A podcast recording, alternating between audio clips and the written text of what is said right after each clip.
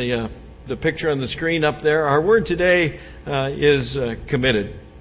And uh, where we get that word is really by uh, not looking at uh, our families, but looking rather at God's commitment to us. If, if we start out right away, and we go into Ephesians 5, and we've been doing Ephesians 5 for, uh, for uh, each of these words, right? We've been pulling them out of Ephesians.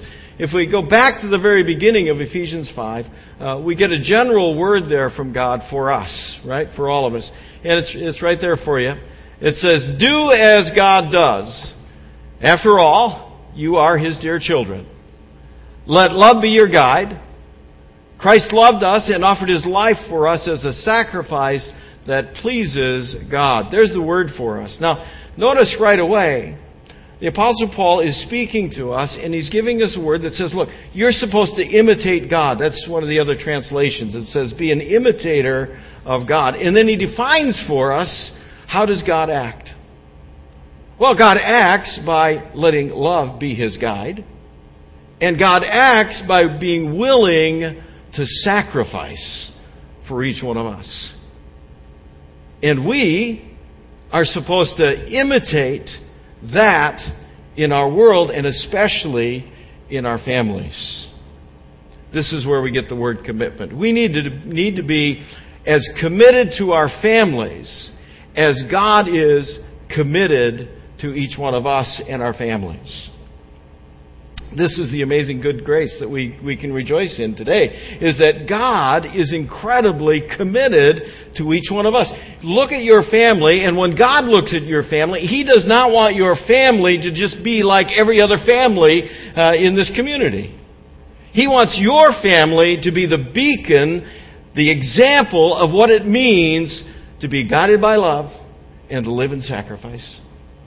Now, we've been doing a lot of work, remember, in Ephesians 5 here. And, uh, and as we've approached every segment of the family, every person in the family, we, we made it really clear that the Scripture calls each one of us to this role of submission. Remember? Yeah. That each one of us are called to this role of submission. This submission is summarized in the word commitment. What God is calling us to do is exactly what He has done for us. He became one of us. He submitted Himself to live among us. He submitted Himself to die on a cross. He submitted Himself to all the pain and the suffering. He submitted Himself to everything that is broken in our world and in our families and in our lives. Why? So that we could be renewed and commit ourselves. The word for today is commitment. And when you get that word working in your family and all these other words that have been introduced to you from Ephesians 5, the promise God makes to you is that His commitment will never change. That His commitment to you will be as constant today uh, and every day of your family's life. If you look at Hebrews uh, 13, Hebrews 13 says, the Lord has promised that He will not leave us or desert us. Does that sound like commitment to you? Isn't that incredible? This is the commitment that God makes to us. He just makes this commitment whether we fulfill it or not. He is absolutely, utterly committed to each one of us, and He's committed to our families. He wants our families to be the most awesome families on the face of the earth. He wants our families to not just blend into this community and not just kind of blend into all the other families around. He wants our families to be so incredible that everybody else around us is looking at our families and saying, I want what they got. It is for us to get this understanding of how committed God is to us. And then, like Paul said in Ephesians 5 1, we are supposed to what? Do as God does.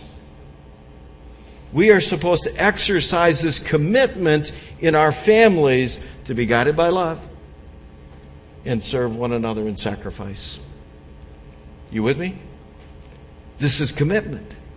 This is the commitment that God calls us to uh, in our families. If we'd look for a particular verse that would try to help us understand where this commitment comes from, we'd probably go back to Genesis 2, back to the experience when God created Adam and Eve, and He brings Eve to Adam, and you remember that, whoa, yeah, bone of my bone, flesh of my flesh, and the rejoicing that went on. Here's the verse that comes right after that experience. Therefore, because of all that other words we've shared, therefore, a man shall leave his father and mother and shall become united and cleave to his wife, and they shall become one flesh. Have you heard that verse before? Where do you always hear that verse? Come on, almost every wedding you go to, right? Every wedding you go to. From now on, I hope you hear that verse differently. What I want to do this morning is understand commitment by unpacking this particular verse and, and trying to understand the commitment that God calls for uh, in our families if we're really going to imitate the commitment that He has for us. So if we look at this first, let's start out and understand that the commitment God is calling us to is a commitment, ironically, to leave.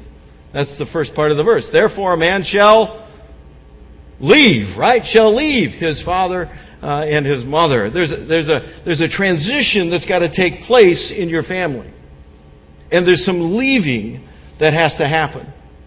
Now, in the text, he's talking about a, a, man leaving his father and mother. What was his primary relationship as a child now changes when he gets married. When you get married, you get a new primary relationship. And you leave what was your old relationship, and now you have a new commitment to a primary relationship. Do you see where that's going? In order to be committed, to the new primary relationship, you got to leave behind what was. Here's the fundamental truth for us. If you're going to be committed to your family, you got to be ready to let go of some other things. Did you notice this family over here? Did, did you notice how here they were in this, this great outdoors, in this cr- incredible opportunity to be, to be committed to one another, to experience one another, to have this, this incredible time totally focused on each other and what was happening? All kinds of other things were drawing them away, wouldn't it? And lots of technology, all that stuff. All kinds of things were entering into and drawing them away from the opportunity to be committed to their primary relationship in their family. And who was the one in the whole experience that kept saying, Oh man, the great outdoors, what a great time for us to be together and be committed to one another? The father in the family, right? You see, this is what God does every day. This is what God does every day. Every day He looks at our families and He says, Oh, I created a beautiful day for this family. I, this is the most awesome day. This family can experience this, this commitment together. They, they can leave behind all this other stuff that's trying to pull them this way or pull them that way or, or draw them away from that primary relationship in their life to their family. They can leave that behind and they can, they can be the family that I dream them to be. But what happens to us? Does anybody know any families or family members that are overcommitted? And doesn't that overcommitment to all these other things out there draw us away from the opportunity to be that committed family? You see, I've watched this happen all the time. And what's so interesting is if you watch this happen, for whatever reason, the way the world works, it is always easier for us in our families to steal time away from the family and give it to somebody else than to say no to somebody else or something else. Isn't that true? Because we know our family will understand. Our family will forgive us somehow. And so instead of leaving behind what's trying to push into our life or draw us away from our committed relationship in the family, we just willingly walk the other way. What's God saying to us today? Listen, you need to leave some things behind in your family. You, you need to sit down as a family today and start looking at that calendar and that time and say, wait a minute, this, things are getting out of control. We got to leave some stuff. We got to leave some stuff that's drawing us away from family and get back to that primary relationship that God has called us to. to be family. Wouldn't that be an exciting thing? To get recommitted and do exactly what God is calling you to do to say, I just have to leave. Leave this, leave that, let go of this. In the Greek, the word that he uses there is a very strong word. It's not just this subtle little leaving. It's, it's the same word that was used when the disciples ran away from Jesus when, when they betrayed him. They forsook him. It's that powerful. There's stuff that you just you you just got to run away from it. You, you just got to get it out of your life and out of your family because your family commitment is more important. Amen. Next thing about commitment to family. What this verse would also tell us is that we have to be committed to our family in willing to be united. It goes like this. If you follow the rest of the verse, it says, And they shall become united and cleave to his wife. So there's a shift in the primary relationship, and then also something happens when you enter into the commitment into this relationship. You know, my the best word in this in this whole thing is a lot of people look and they say, "Oh, I love that word cleave." Just just rolls out great, isn't it? Oh, cleave, yeah, cleave. Yeah. I don't like that word. I, I kind of like the word that's up there that says become. I like that word. You know why I like that word? That word tells me that it is a process. That, that I'm not going to do it perfect from the get go. That, that it's going to take time, it's going to take effort, it's going to take commitment, but I am willing to be committed to the process of making my family everything that God wants it to be. That I have to engage myself, and all the members of the family have to commit themselves to being engaged in that growing together for the purpose of reflecting what God wants our family to be to the rest of the world. Now, now, what's interesting about the other words, that word united, the Greek word that lies behind that is a word that's used for the process of gluing two pieces of wood together. This is so insightful. Remember, Jesus came out of whose house? Joseph the carpenter. Come on, get with me. Joseph the carpenter, right? Yeah. Jesus is using his dad's business here, right? He's, he's using the carpenter business language and he's, and he's saying, hey, this is the process. It is that process where you, where you take two pieces of wood and, and you line the grain up and you glue them together. And the goal is that when you're done, you've got a tabletop that when you look at it, it looks like one incredible piece of wood, right? This is what he's saying. He's saying, look, you got you got to commit yourself to the process and that means you're, you're going to run up against some tough grain sometime. But you got to commit yourself to the process of your family of growing together. Have you noticed something about families? They don't always get along. They don't always see things eye to eye. Is this true? You can shake your heads if you don't want to admit it verbally. That's okay. Right? Absolutely. Why? Because we're broken people. We're broken people and, and we're engaged in this process. What's important for us is to understand that God says, look, you got this primary relationship and you need to commit yourself to your family. You need to commit yourself to the process of growing through the challenges and the disagreements that you have in your family. You can't just get up and get frustrated with this person or that person in your family and, and just walk away and say, well, I don't want this family thing anymore. No, if you're going to be guided by love and you're going to be committed to submission and sacrifice, if you're going to do what God does, then you have to be willing to engage in the process of working through your difficulties. This is what families do. This is what God's family does.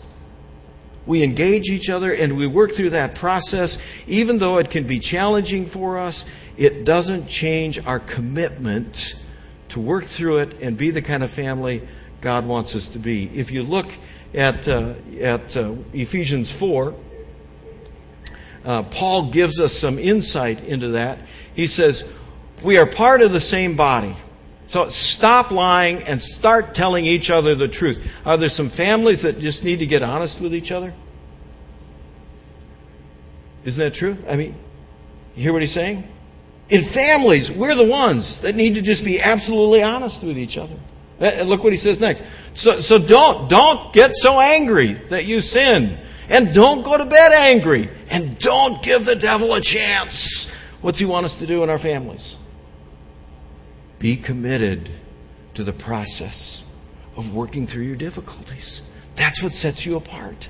That's what makes you God's family. That's what sets you apart from all the other families in this broken world. You have the chance to redeem your family. So be committed to the process of being united.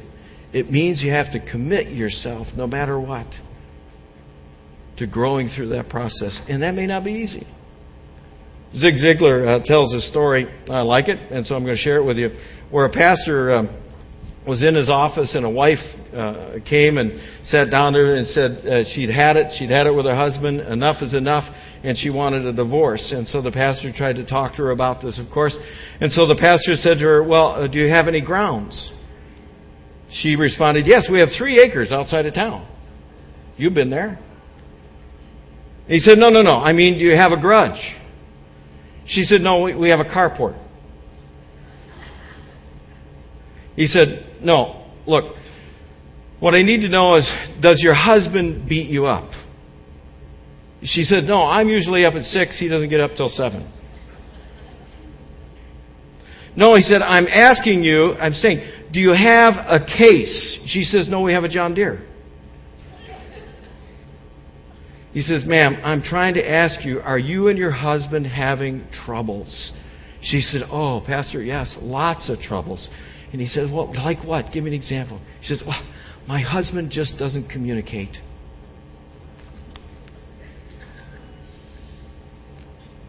You see how it is?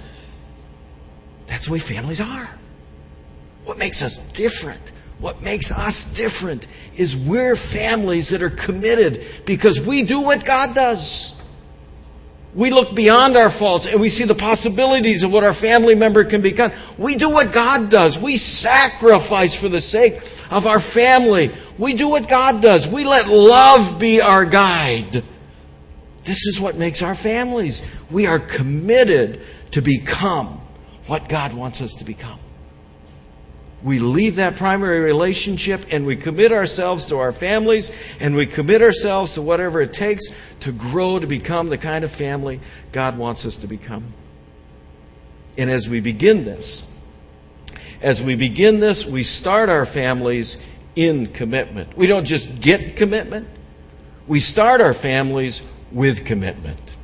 Now, this is a hard one for us, and uh, I'm not up here this morning to uh, bash those people who have uh, gone through separation or gone through divorce. Uh, you know, it is a difficult thing, and, and uh, you know, the good news is God's grace is sufficient, and, and that's what we rely on.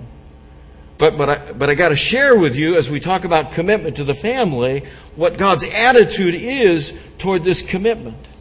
And it's not a commitment that just happens, it's a commitment that we make, and we live out of this commitment. And so we need to understand that God understands we are to be absolutely, utterly committed. Committed to our marriages and committed to our families. We see it in that same verse uh, in uh, when Jesus uses that verse about how we're supposed to be uh, committed to endure. Committed to endure. It's right at the end. It says, "What God has joined together, let no one separate. What's God's attitude? Let no one separate.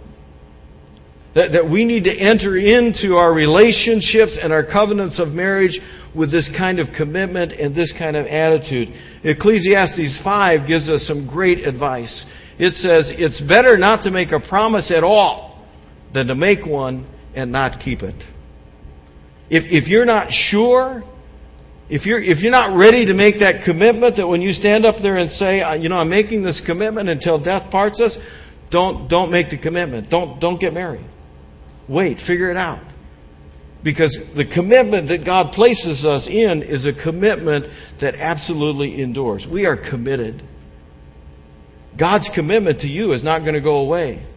God's not going to wake up tomorrow and say, you know, I just didn't like the way they behaved yesterday, and so you know, I'm just not going to be committed to him today. You know, I just don't feel they're the same person they were, you know, yesterday, and so I'm sure there's got to be something better for me, so I'm going to take my commitment away and focus on somebody else. God doesn't behave that way. And remember what we're supposed to do? Do as God does. Our commitment is supposed to be commitment. If you can't enter into that commitment with that kind of covenant, the advice is don't enter into the commitment. We, see this happen with Jesus in Matthew 19 when Jesus has a dialogue with some Pharisees and uh, they do what they do really well. They try to trick Jesus, of course, in the process. So it says some Pharisees came and they wanted to test Jesus. And they came up to him and they asked, Is it right for a man to divorce his wife for just any reason? So they get into the what ifs. You know, well, what if this? What if that? And if he answers this way, they figure, Oh, we got him. Or if he answers that way, well, oh, we got him. See? Look what Jesus does in his answer. Jesus answered, Don't you know that in the beginning the Creator made a man and a woman? That's why a man leaves his father and mother and gets married. He becomes like one person with his wife. Then they are no longer two people, but one. And no one should separate a couple that God has joined together. Do you see God's commitment? And we're supposed to do what God does. This is the commitment we need to enter into in, in that marriage covenant. It, when God made a covenant with Abraham to show you how committed God is, when He made a covenant with Abraham, He took animals and He split them in half and He laid them on the ground and blood and everything all over the place. And He made a covenant with Abraham by walking through the middle of these animals. And when God did that, God was saying, Listen, Abraham, I am so committed to you that if I fail in my covenant, may what happened to these animals happen to me. That's how committed God is. And that's the commitment that he calls for us. It is to be, be absolutely, utterly committed because we know that's what God desires from each one of us. Let me just give you one more place to illustrate how dedicated God is to this kind of attitude of commitment. And young people, I, I hope you're listening as you're looking for, you know, relationships in your life and maybe that possibility of marriage. Uh, but if you go to uh, Malachi uh, 2, you'll see how committed God is. And why isn't God pleased? Well, it's because He knows that each of you men have been unfaithful to the wife you married when you were young. You promised that she would be your partner, but now you have broken that promise. Didn't God create you to become like one person with your wife? And why did He do this? Well, it was so you would have children and then lead them to become God's people. Don't ever be unfaithful to your wife. The Lord God, all powerful of Israel, hates anyone who is cruel enough to divorce his wife. So take care, never be unfaithful. Do you see him kind of raise the stakes at the end when God took on this character? Let the Lord God, all powerful of Israel. This is important for us. We have to understand that, that this is the commitment that God calls for from his people when we enter into that covenant of marriage. Now remember, if that's not been part of your life, if your marriage has been broken, if, if you're on the other side of this, hear loud and clear this morning that God's commitment to you hasn't changed. And that commitment is to provide forgiveness and grace that is sufficient and to restore you so you can rediscover what He has for you in your life and in your relationships. But you need to know God's desire, what pleases God, is this kind of commitment that commitment that will endure. Where does it leave us? It leaves us at the beginning place. Really, it's the beginning place for every word that I've shared with you uh, in this series. If you don't get this one, you really can't employ all of the words that we've talked about so far. The real beginning point for our families and our marriages rests right here. It is in our commitment, first and foremost, to Jesus Christ. You see, all this works because it starts with God's commitment to us. All, all this happens because it starts when we start doing what God does, what He's done for us in Jesus Christ. It all begins when we understand the incredible grace that God has shown us in Jesus Christ. When we look uh, at, uh, at uh, Joshua 24, Joshua understood this as he was taking the people of Israel into the promised land. And, and, all this good stuff was lying right out there in front of him in the promised land. But Joshua understood that something had to happen to them first. That, that before they got out in the land, before they got out there and living in all that good stuff that God had prepared for them, they had to understand one thing, and this is what he tells them. Then Joshua told the people, Worship the Lord, obey him, and always be faithful. Get rid of the idols your ancestors worshipped when they lived on the other side of the Euphrates River and in Egypt. But if you don't want to worship the Lord, then choose right now. Will you worship the same idols your ancestors did? Or since you're living on land that once belonged to the Amorites, maybe you worship their gods? Now look what he does. I won't. My family, my family and I are going to worship and obey the Lord. What had to happen first? Before he could experience all the promises of the land that were out in front of him, before his family could enjoy the fruit of everything God had in store for him, what did he have to do? Commit himself and his family to the Lord. This is where it begins. Husbands and wives, commit, commit your spouse to the Lord. Pray for him every day and commit him to the Lord. Turn, turn him over. Commit him to the Lord. Parents, commit your kids. Commit them to the Lord every day. Turn them over. Kids, commit your parents. Commit them to the Lord. Pray over them every single day. You see, this is where it begins. When we commit our families to God's desire. When we commit our families to say, Lord, this is yours. Whatever you do with us, we are going to praise you and honor you and glorify you. It begins when we commit ourselves. Because when we commit ourselves, when we commit our families, we give God the opportunity to really work. Let me show you the last per- verse. It's Proverbs 16. This is a great verse.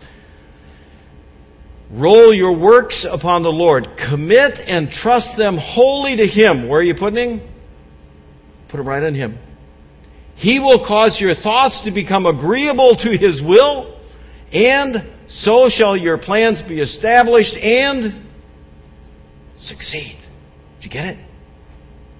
This is the beginning we commit our families, our spouses to the Lord. And that gives God the chance to change us, to, to help us understand, to be committed to each other in sacrifice and letting love be the guide. It allows God to work in our hearts and our minds and help us become what He wants us to become and, and endure and, and continue in that commitment no matter what. It gives God the opportunity to work on us and shape us and lift us up in this community so that everybody around us says, That family? Wow. That family, I want to be like them. As we end the series, I want to invite you to just pray with me today and begin at the beginning, right where we end. And just commit your spouse, commit your family, your kids, commit them in this moment and relinquish them to the goodness and the grace of God. Let's pray. Father, we come to you today. We are committed. We are committed because we know you are incredibly committed to us. You showed it. When your Son Jesus Christ endured everything, when he took on everything on the cross, all of our weakness and our failures, and those times when we've failed in our commitment, when he rose from the grave and restored us to life. Father, we come to you today and we commit. Just like you, we commit. We commit the life that's in front of us as single people. We commit our spouses as married people. We commit our children as parents. We commit our parents as children. We ask that you would have, our, have your way with our families. Let them be absolutely everything you want them to be. We roll it all onto you now. We commit it all to you. And we know what you have in store for us is more and better than we could ever manage or muster on our own. So, Father, we thank you and we praise you for these family words, and especially for the privilege, the goodness of your grace, the guiding of your love, that we can commit ourselves completely and totally to you. We do so in Jesus' name. Amen.